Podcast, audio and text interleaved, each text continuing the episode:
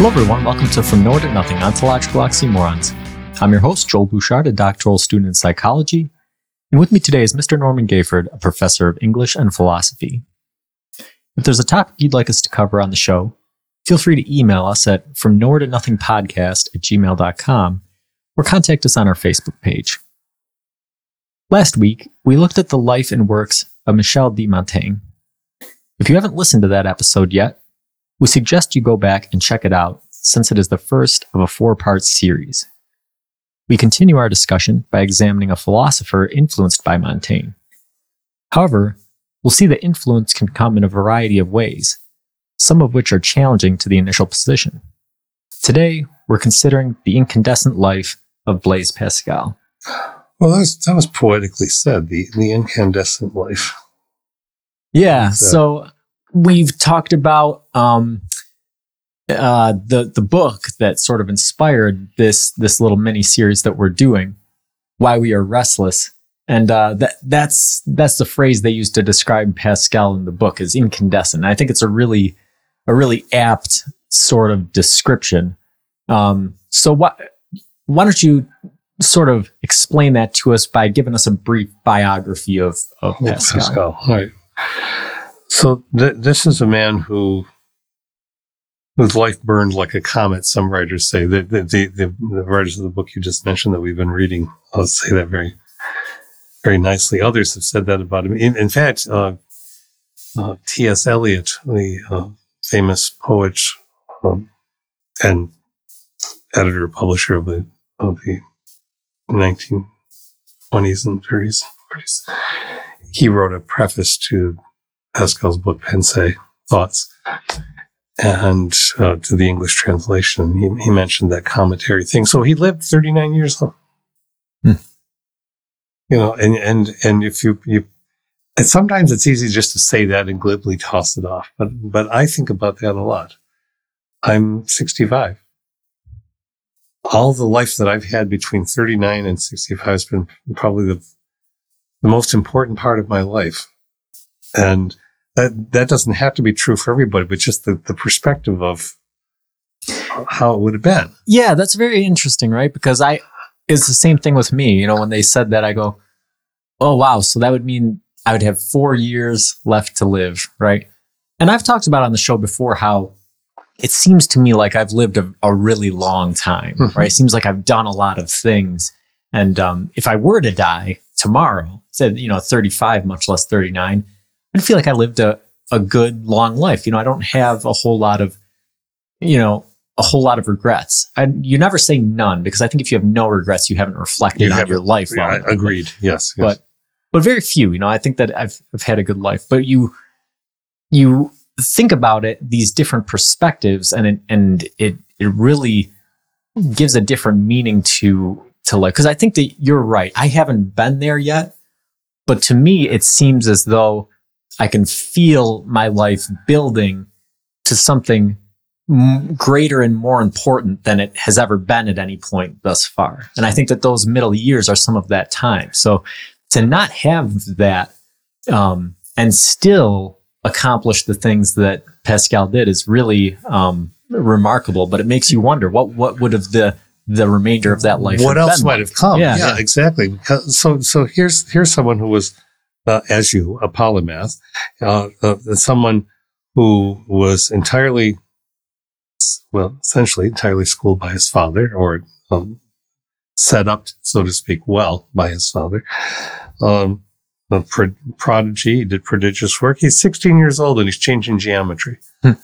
He's changing mathematics at age 16, uh, and and probability theory what were you doing when you were 16? One asks oneself. you and, and, and, it's a reasonable question because I think sometimes, well, all of our circumstances are different, but sometimes we don't, we don't necessarily expect as much of ourselves as maybe we, we could. This is a conversation that, that me and Amanda have had recently, um, talking about kids, right? Because I think, I don't know if it's our day and age or if it's our actual age, right? But we don't have any kids. And so, when we look at other people's kids, uh, you you tend to be struck by one of two opinions, right? You either say, oh, wow, like I can't believe they're letting that kid do that at that age.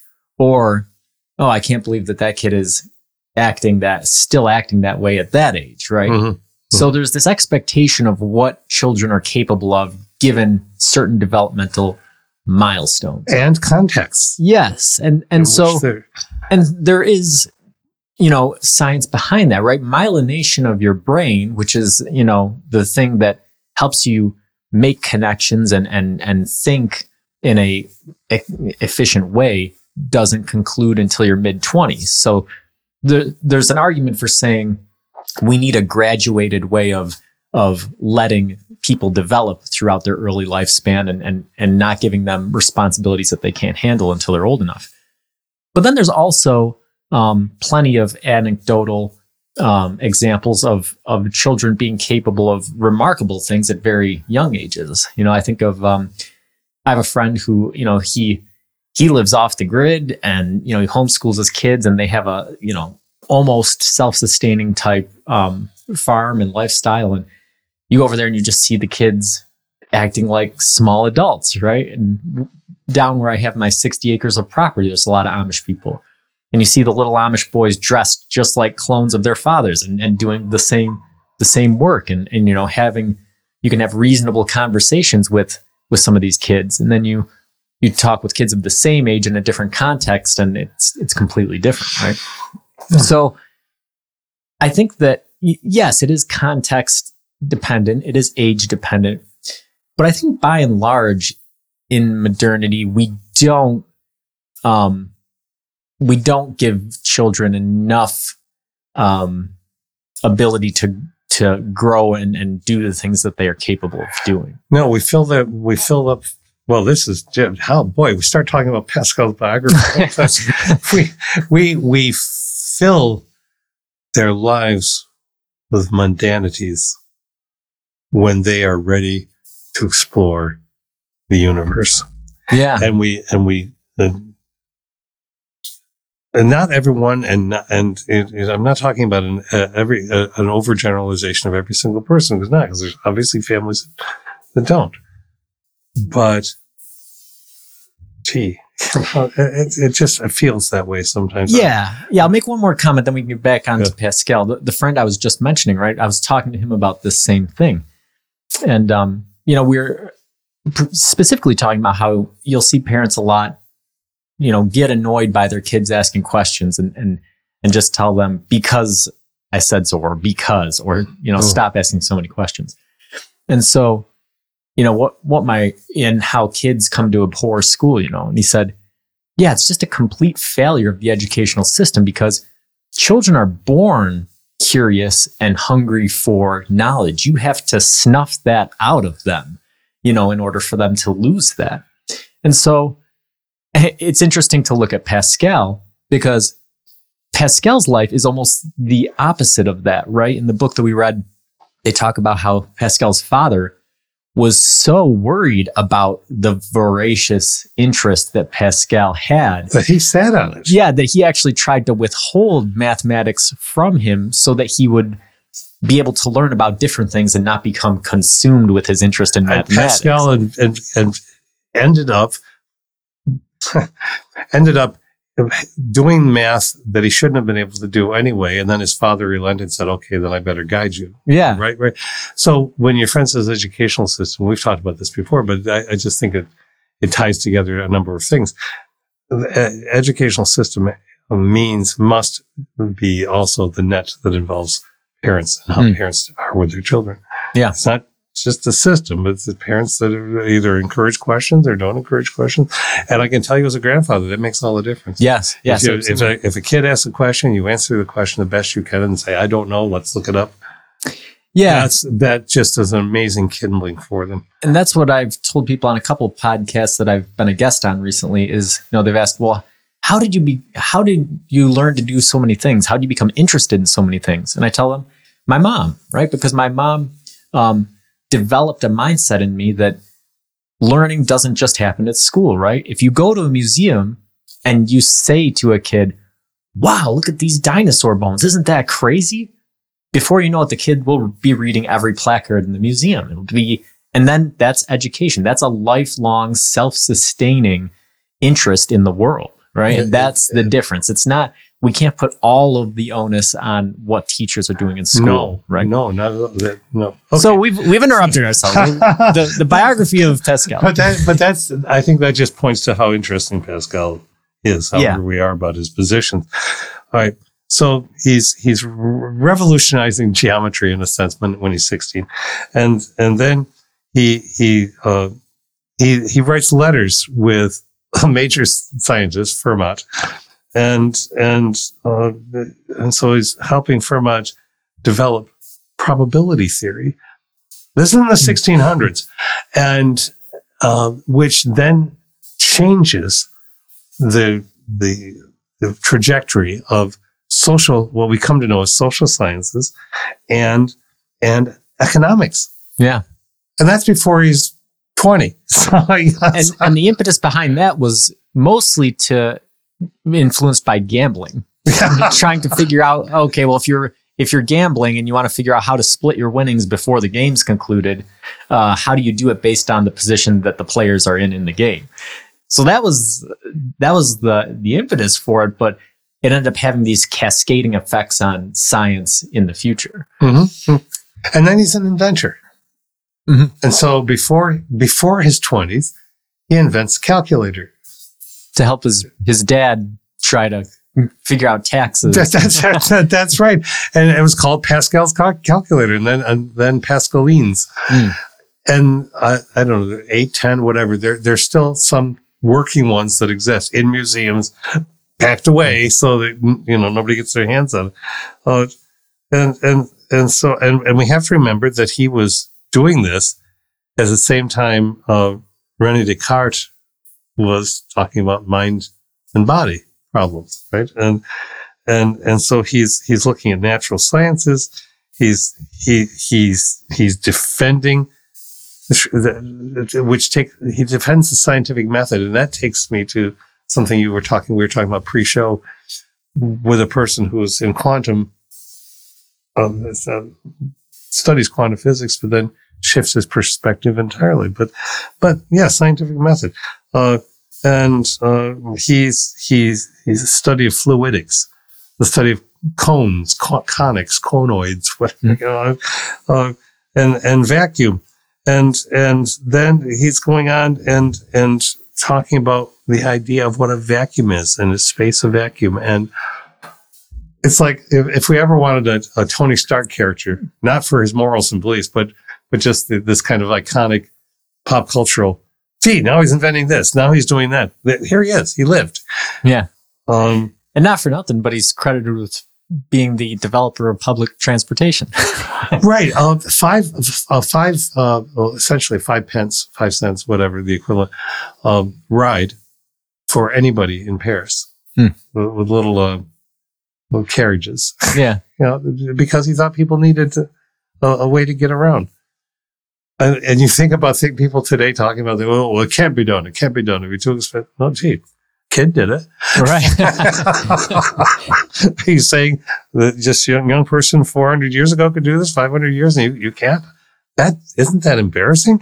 yeah So- So Pascal was an exceptional scientist. Mhm. when or why did he begin focusing on philosophy? His sister, partly, who uh, had become interested in Catholicism. And this is all very convoluted, but the essence of it is there were branches of Catholicism, of course, or, or um, heretical, heretical things going on that some Catholics would say was fine, but it's heretical if it's going against doctrine that others accept. And so there was a group of, of of, of Catholics called the Jansenists.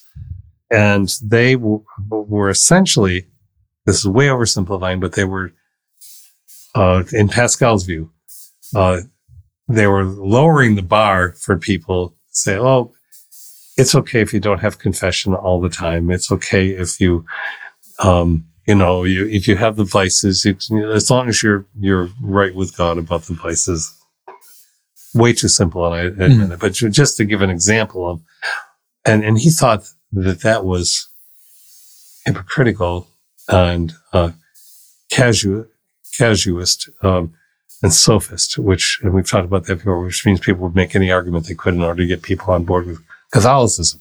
That's what he thought the Jansenists were doing, and so he was writing. Very cleverly, wrote a whole bunch of letters from the provinces. That's the, the, the translation for the French, or provincial letters, so, and, and and taking the role of a person questioning various people, Jansenists, and, and so it's not unlike the, the, the the Federalist Papers. It's not unlike the the letters that Alexander Hamilton and so on were, were doing. Just poking the bear, hmm. poking mm. the bear, and getting a lot of popular uh, following from it. And of course, the church was not happy about it. And they were sending essentially church police out to knock on doors and we know you're doing this. And, and meanwhile, he's got there in his house and he's got a, a, a manuscript hidden away. Yeah. drying on the bed because of course then you had to do manuscripts when you, when you printed them, the ink had to dry somewhere. And so he's using a specialized kind of ink that would dry faster and yeah, it was really it was this huge espionage like. Yeah, it was a huge scandal, right? He had, you know, it was very time dependent. It was the day of. He was doing this, and yes, he was using um, fast drying inks, and it was being printed at a secret location, and you know, all of this stuff was going on. Um, but yeah, his approach, I think, reflects um, some of some of the genius, right? Because what we were talking about before show, um, how you know there's some psychological research that indicates intelligence is closely linked with humor, right? right, right. And and colloquially we refer to it as wit, and I think that that is a good sort of term because wit encompasses, you know, it it, it connotes both humor and intelligence, right? And I think in order to get this sort of point across, it would it would be important for that position, right? If you just start publishing anonymous papers railing against the Catholic institution, um, yeah, you might have some people that agree with you, but by and large, you know, people are just gonna be like, oh, what is right, you know, right, this is right. this is uh who, who do who do we listen to now? Who who do people? I've I've had many when I was teaching, many students tell me toward the end they get all their news from Colbert and love it. And, and the, the comedians. Right. Right. Well, that's, you know, there's not for nothing. H.L. Mencken back in the, in the 20th century, brilliance, satirist, wit, cynicism. People listen. Yeah. And so an approach, right, uh, it has a certain effect on the message, right? And if the message comes across as abrasive, it doesn't matter um, the merits of the argument, it is going to have a hard time reaching listeners. So yeah. Pascal, you know, uh, a lot of these were very funny, right? Hey, I'm writing you a long letter because I don't have a time to write the short one, right? or uh, you know, presenting a, you know, just yeah. just the case, you know, the, oh, okay, well, a, a, priest can visit a prostitute as long as he takes off his jacket and does these sorts of things, and so representing some of the issues that that the Catholic Church was having in in a comedic light um, and really finally, hit a note with. It hit a note, and he and he finally dropped the cloak, and he said, "Yep, yeah, I'm writing these." After it built up enough popular following, really, that to, to do that, and and and he's and he was writing his Pensées, his thoughts, of this this formidable work, which we have the fragments of, and anyone you can read it. Read uh, it's, it's available through the Internet Public Library know, if, if it's not in your local public library system. Um, and it's worth a read because even though it's, it, you might think it disconnected because of it's a fragment here and a fragment there, but even those fragments have a through line and, and they give you some idea of what he's thinking. They also could spur a lot of thought in yourself about some of these topics. Hmm. one of the things that he, that he, so it was an incomplete work. So we said, what would he have done if he'd gone on past age 39? He would have finished it. He said it was going to take him 10 years to do this book. Yeah. And if you think about that and say, okay, here's a guy who's done all these other things, it's going to take 10 years to talk about religion.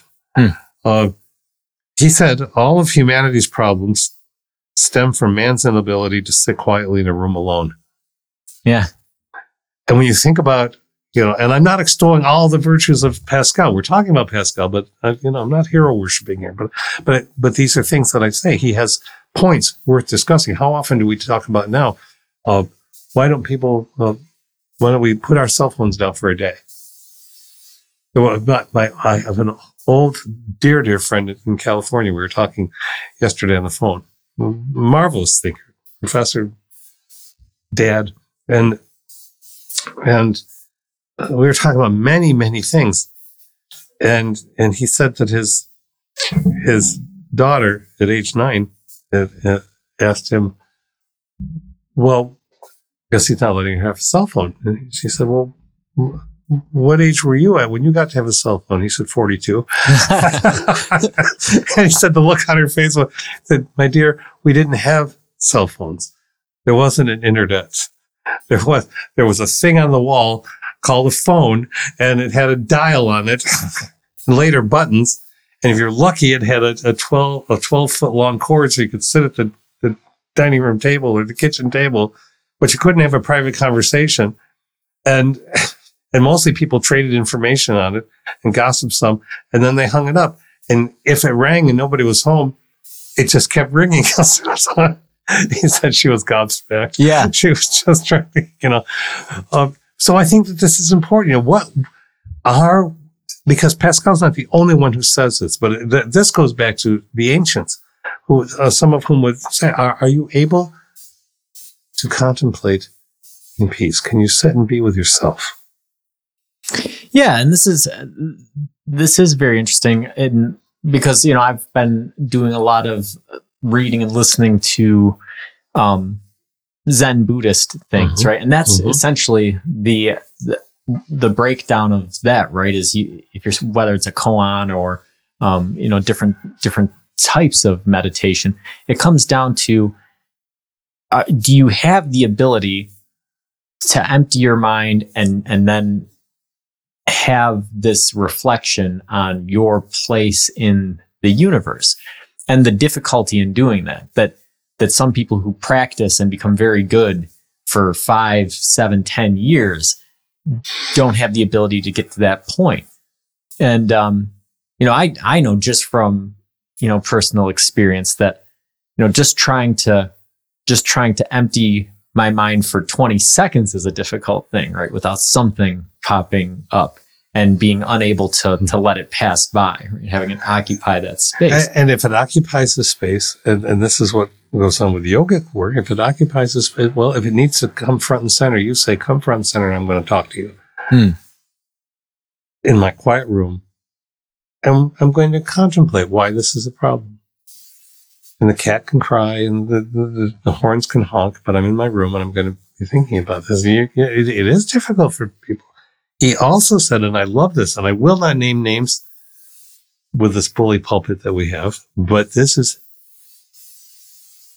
uh, so important at this moment in our history. Pascal said, Men never do evil so completely and cheerfully as when they do it from religious conviction. Hmm. And this is a man who was a staunch Catholic. Yeah.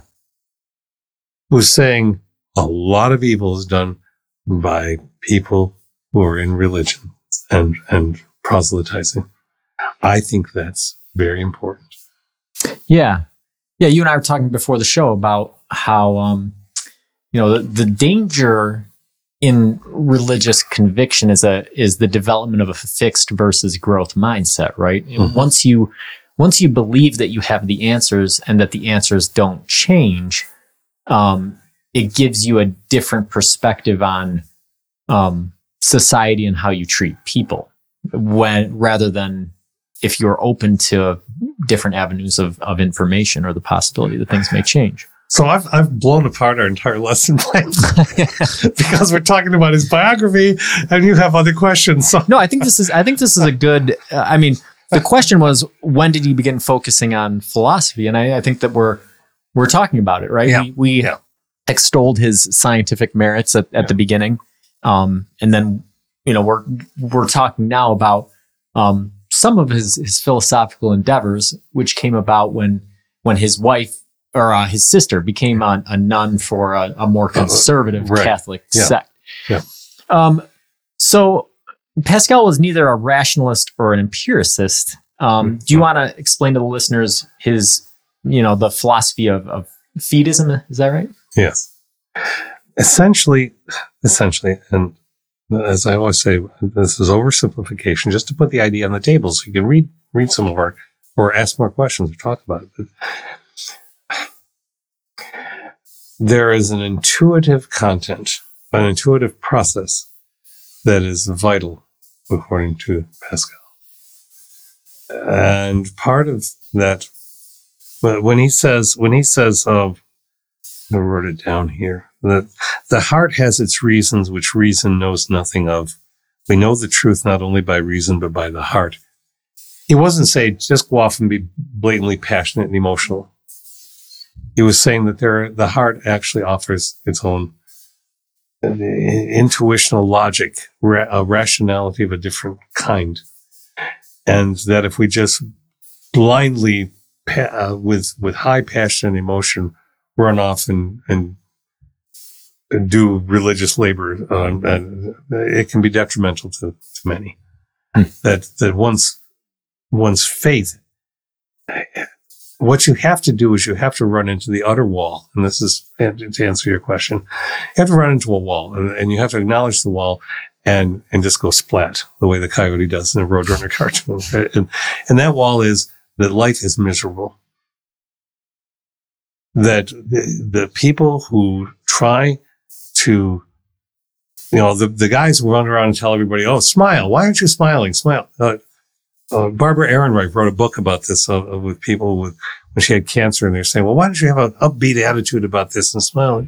No, I'm not going to smile. This is not a, a joyous thing. You know, uh, that's a Pascalian kind of hmm. approach to say, you know what? The first thing that is required of people is to quit deluding themselves that the world is wonderful because it isn't. Now, I, this is certainly, I, I, we know it came from his religious thoughts and his, his ability to just think so much through things. But he wasn't, he, he had much illness. He was, he was sick a lot. He died very young. And, and so, yeah, I, I, that must have some effect on your life when you're constantly um, ill and wrestling with that. Yeah, life's miserable. Yeah. And if you don't, if you don't admit it, and this is where he gets kind of, well, didacticism, really. It's, it's, he, if you don't admit the basics of life is miserable, then you're deluding yourself and then your, your life is not going to have meaning.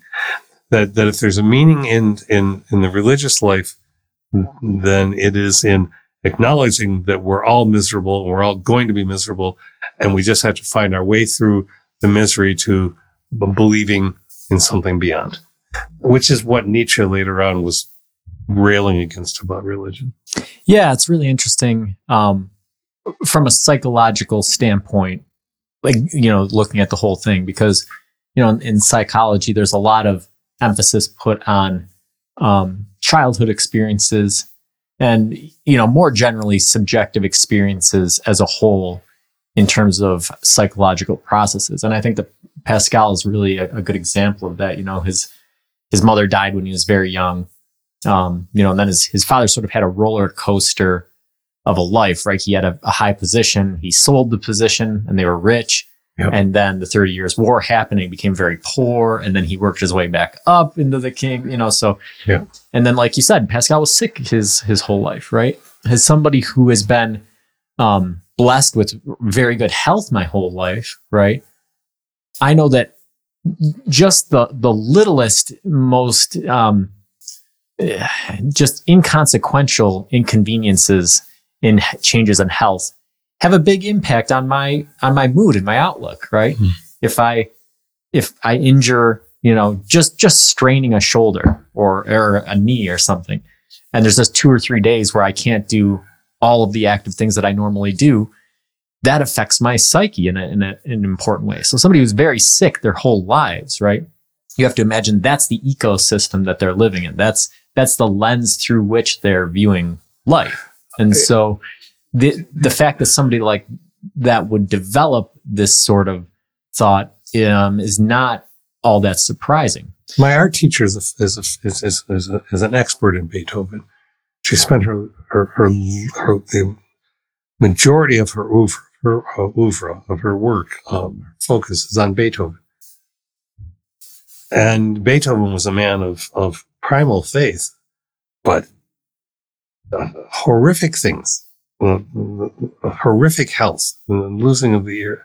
Or we think about um, the, that Chris Hemsworth yeah. special again, and the, and the young woman who uh, she may already be gone from this Mhm. plane because that was months ago, right? But who was what twenty nine?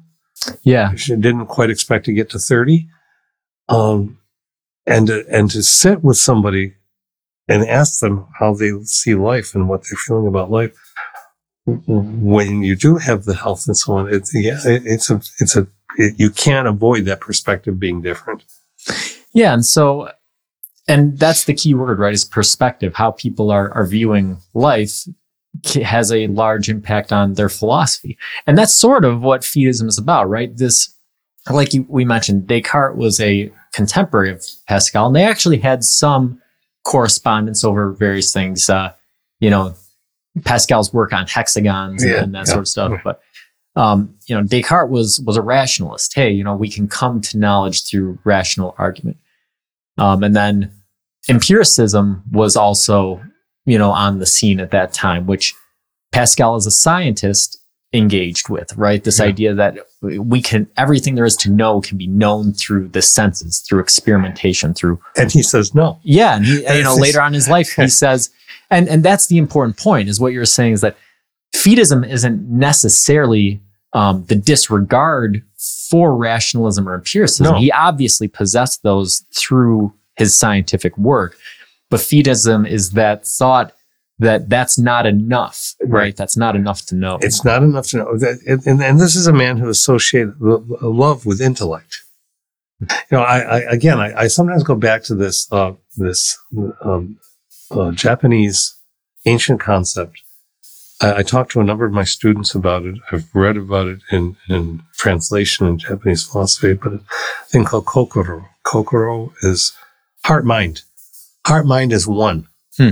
And I think quite probably without having uh, with the kind of life he had, I don't know, but quite pro- probably not having had uh, a direct contact with that concept. Nonetheless, I think that that's something of what was going on in him. So, so even with God, his search for God, he, he was saying that it, it, it's, um, know, happiness isn't inside us. Happiness isn't outside of us. It's, it's, it, it's in God. God is inside of us and God is outside of us. And so this, this, this difference with, with, I think with, with Descartes is the mind body thing. Um, I think it fascinated Pascal too, but, but if you believe that within you there's this other being which was also uh, outside of you, it's kind of a, a proto transcendentalism thing to it. Go from from 200 years later, uh, that that that fills the space. So it's as if, as if you're living with something else inside of you, which seems kind of odd to some people, Hmm. but I think is what complicates the idea that Yeah, because you and I were talking about it before the show, right? How um, doesn't really matter what religion you look at. Um, they all sort of succumb at a at a lower level to human um, human issues, Mhm. right? Mhm. It's it's inevitable because we are human, right? Whether it's Christianity or Buddhism or whatever it is, people are people. So there ends up being gossip. There ends up being conflict. There ends up being controversy and, you know, conspiracy and these sorts of things. Um, but all of those things, you know, don't invalidate the idea of this in, intuitive, um, sort of knowledge, right? Which is what we were talking about beforehand is even if you strip away any sort of religious overtones, Right. um, you meet people throughout your life that you go, this person has something about them that is worthwhile. The the way that they deal with life, the way that they deal with people, um, they have they know something that I want to know, right? And I think that that's that's sort of that I think that that concept kind of encapsulates it a little bit, right? There's you know, could you create a rational reason for it? Eh, maybe. You know, could you develop an experiment for why it's the case? Maybe. Um, but the fact is you didn't do those things, right? you you you could do them retroactively, but initially there's some in, intuition that there's something inside of you that has um, an ideal or platonic ideal of how to be a, a, human. And you're not and you're not going to utterly achieve it. You're not going to get to it. And that's what Pascal is saying. You know, no, you can come to terms with this. The, the heart, he called it a heart shaped vacuum. Hmm. Uh, God is a heart shaped vacuum. And, and you either uh, come to terms with uh, seeking to have God fill that or not. But it's not then go out and pro- uh, tell other people it's, it's, it's, and so live your life toward that thing that you hope when whatever transference happens. You, know, you don't know what's going to happen. Pascal said we don't know what happens after death. Hmm. None of us knows what happens after death. No religion knows for certain what happens after death. They convince themselves the, the, the, go to the books and well, the books say, okay, well, books say lots of things. So I think Pascal is dealing with that and saying, but if you live toward this, um, that's the only thing that can sustain you in all the misery. First, you come to terms with the honesty that, that life is miserable. And this is the part where I have trouble with Pascal. But again, I, I see him a lot because of the shortness and the sickness and everything. If life is always miserable, then this isn't your, what do you want to hang around here for? Well, you have to hang around here because you're having experiences that are then leading you toward God. You know, and that, then that tends toward that. Well, there's a, God will, Pascal is fighting against this too, though. It's, it's well, uh, God takes, uh, somebody from my, from my life. Okay, God, it, it was time for you to take because that's what's determined. That's what you're, Pascal was not a strict determinist either, I, from what I can yeah. Um, but it's, but it's, there's never a completion. And this is why we end up with Pascal's wager, which is sometimes, and the book pointed this out, people make a little bit too much of. Yeah. Yeah. So, yeah, very interesting points. Very interesting things you just said. I especially like, um, that God is a heart shaped vacuum, especially because of his work with vacuums, right? Yeah. And how he's railing against Aristotle and, and others who said that nature abhors a vacuum, right? Yeah. Well, the symbolism is there, right? And that flows through a lot of his work, right? And I think that's what gives him some enduring value is that as a scientist and as a philosopher, I think that he, you know, he was always attempting to honestly integrate those two in a way that spoke to a deeper human experience, yeah. regardless yeah. of whether or not you view him as ex- successful. I think that intent was always there. Um, so that leads us right into the next question, which was, um, what are some of the important highlights of Pascal's work in literature and philosophy? And we've talked about quite a few of them thus far, but not the big one yet. Right? so tell us about Pascal's wager. Pascal's wager is he he, he essentially as as the the book Why We Are Restless. I, I think the, the writers make a good point about this. It, this is not the beginning spot for Pascal. This is like the the capper, hmm. the the uh, ending thought that he would offer to people. Uh, because, and, but this needs to be said in preface to that. He, he,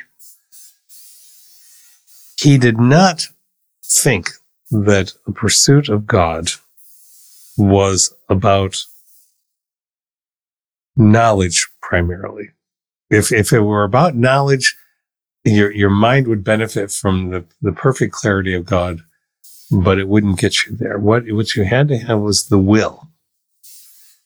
Um, and I, I, believe, as I remember that the book says something about, well, this is like exercising when you, you, you, you don't get to be uh, in the shape, for instance, that you are or, or, or your wife is by just saying, I want to be.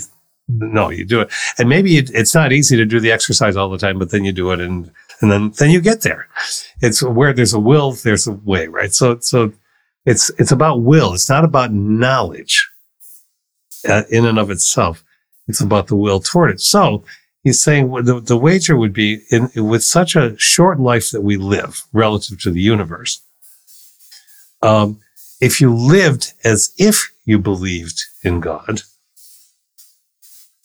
this is where it takes him really close to the Jansenists. Right?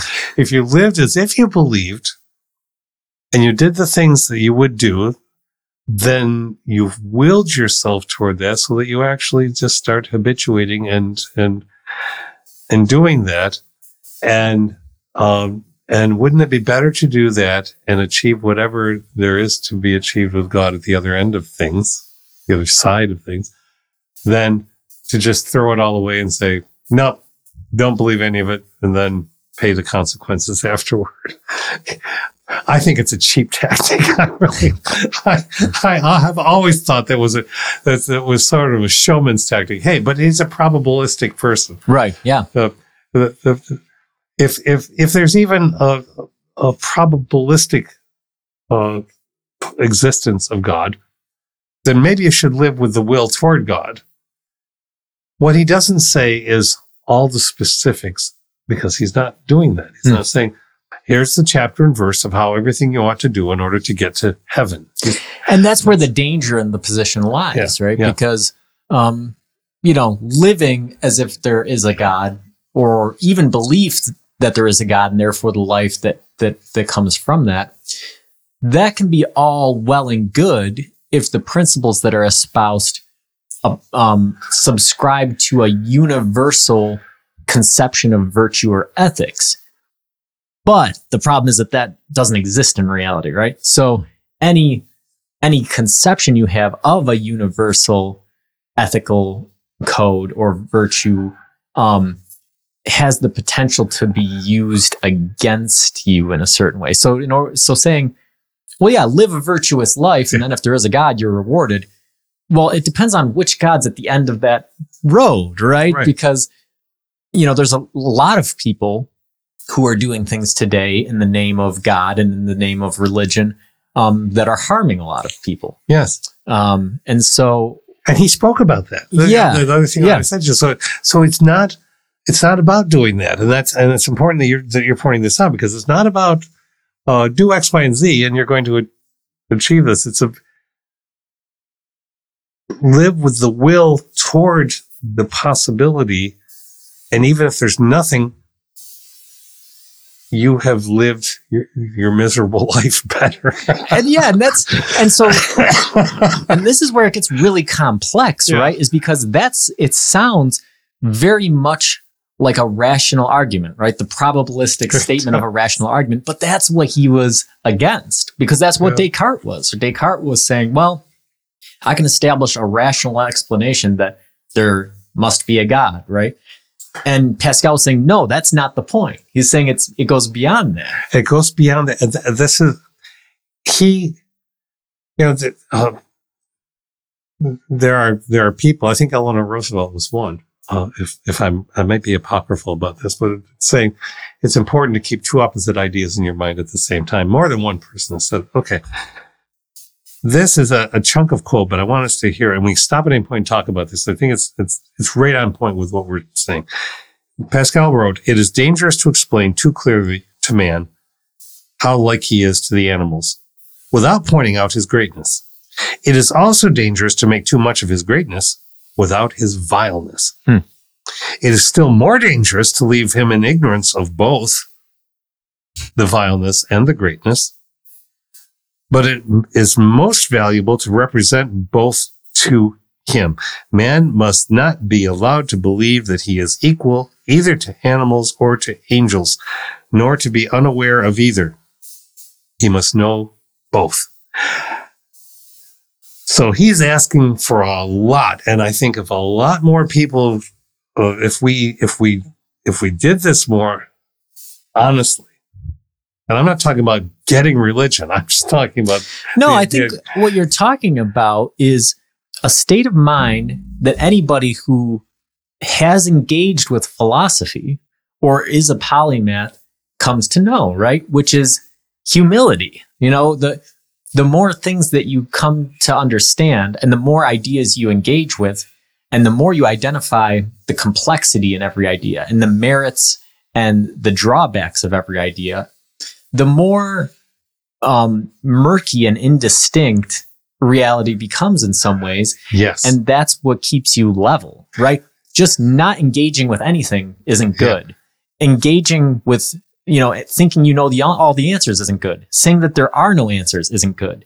You have to engage with the ideas and know that there's answers and know that in some ways you're special and in some ways you're insignificant and have all of that knowledge in your head when you're approaching new conceptions.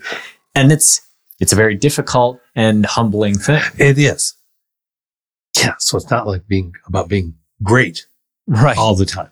It's it's not about it, it, and it is about coming to terms with our own vileness, which is what a lot of our history has been about. If we would mm. just not not beat ourselves up about it, but to say, yes, we've done this. This was wrong. But our culture doesn't have the capacity yet to do that. Hmm. We haven't reached a Pascalian balance. And, and, and, and whether that is a religious or a spiritual balance or not, I think it's, it's easy, it's easy enough to see how it could lead to that. It could lead to meditative value. It could lead to the humility you're, you're talking about. And I, for me, that's what's value, what's useful in it. Yeah. Is to remind us. So as you just said, we're murky, we're muddy, we're, we're made of lots of elements and we have so much potential, but we also have both to do awfulness and, and to do good. And it's all in us and we aren't just one way. There aren't good guys and bad guys. Yeah. There are people. Right. Yeah, exactly. So obviously Pascal's philosophy influenced his scientific work.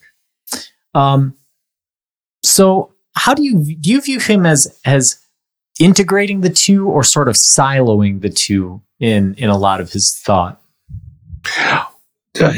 In reading the translations of of his writing over the years, I think I would go toward this seeming siloing hmm. of it. Because we, you know, we just ran through that, that quick biography, which, you know, a, a zippity doo biography doesn't, doesn't accommodate complexity, does it? but, uh, so, oh, well, first he did this, then he invented calculators. Yeah, but he was a person with, we just talked about the complexity. So he probably was still thinking about other things when he was doing the calculators and in it. Nonetheless, I think that the, the siloing, okay, geometry and, and economics and probabilistic theory and, and vacuums. Okay. But then there's um, a fusion. What all those leads him to think, thoughts, pensées about humanity. Um, we are creatures who can create calculators. We are creatures who can create 30 year wars. Hmm. We are creatures who serve in the National Guard and kill people. Um, well, humanity is all of these things.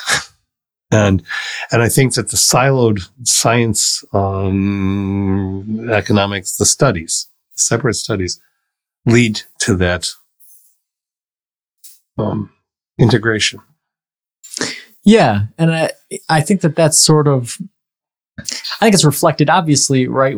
None of us can actually silo anything, right? Uh, we're, we're all influenced no. by different areas, but I think that it's to a degree with certain people and with certain concepts. And I think that, I think that is demonstrated by Pascal's life, right? Because he, he didn't care about religion before his sister's conversion. And then there was a turning point before the end of his life. I can't remember if his sister died before him or something took place where the last years of his life, um, he sort of disengaged with religion to some extent and started looking back at scientific things again. So, yeah. Um, yeah. So I think that there was, there was a bit of a siloing going on. Um, as, as much as we can, as you said, we're not. yeah. So, in light of that, do you think that would still be the case if he were living today with with the advancements we've made in science and with the global um, societal context within which we live? What do you think his his thoughts would be like on the state of things? on the state of things. Um, well, I think I think he'd be a, I think he'd be appalled, probably, and giddy with the fascination of what we have found out, and and paralyzingly appalled at what we've done with it. Uh, it that's that's what strikes me because I don't think uh, there's no reason to think that uh, the humanity has abandoned misery.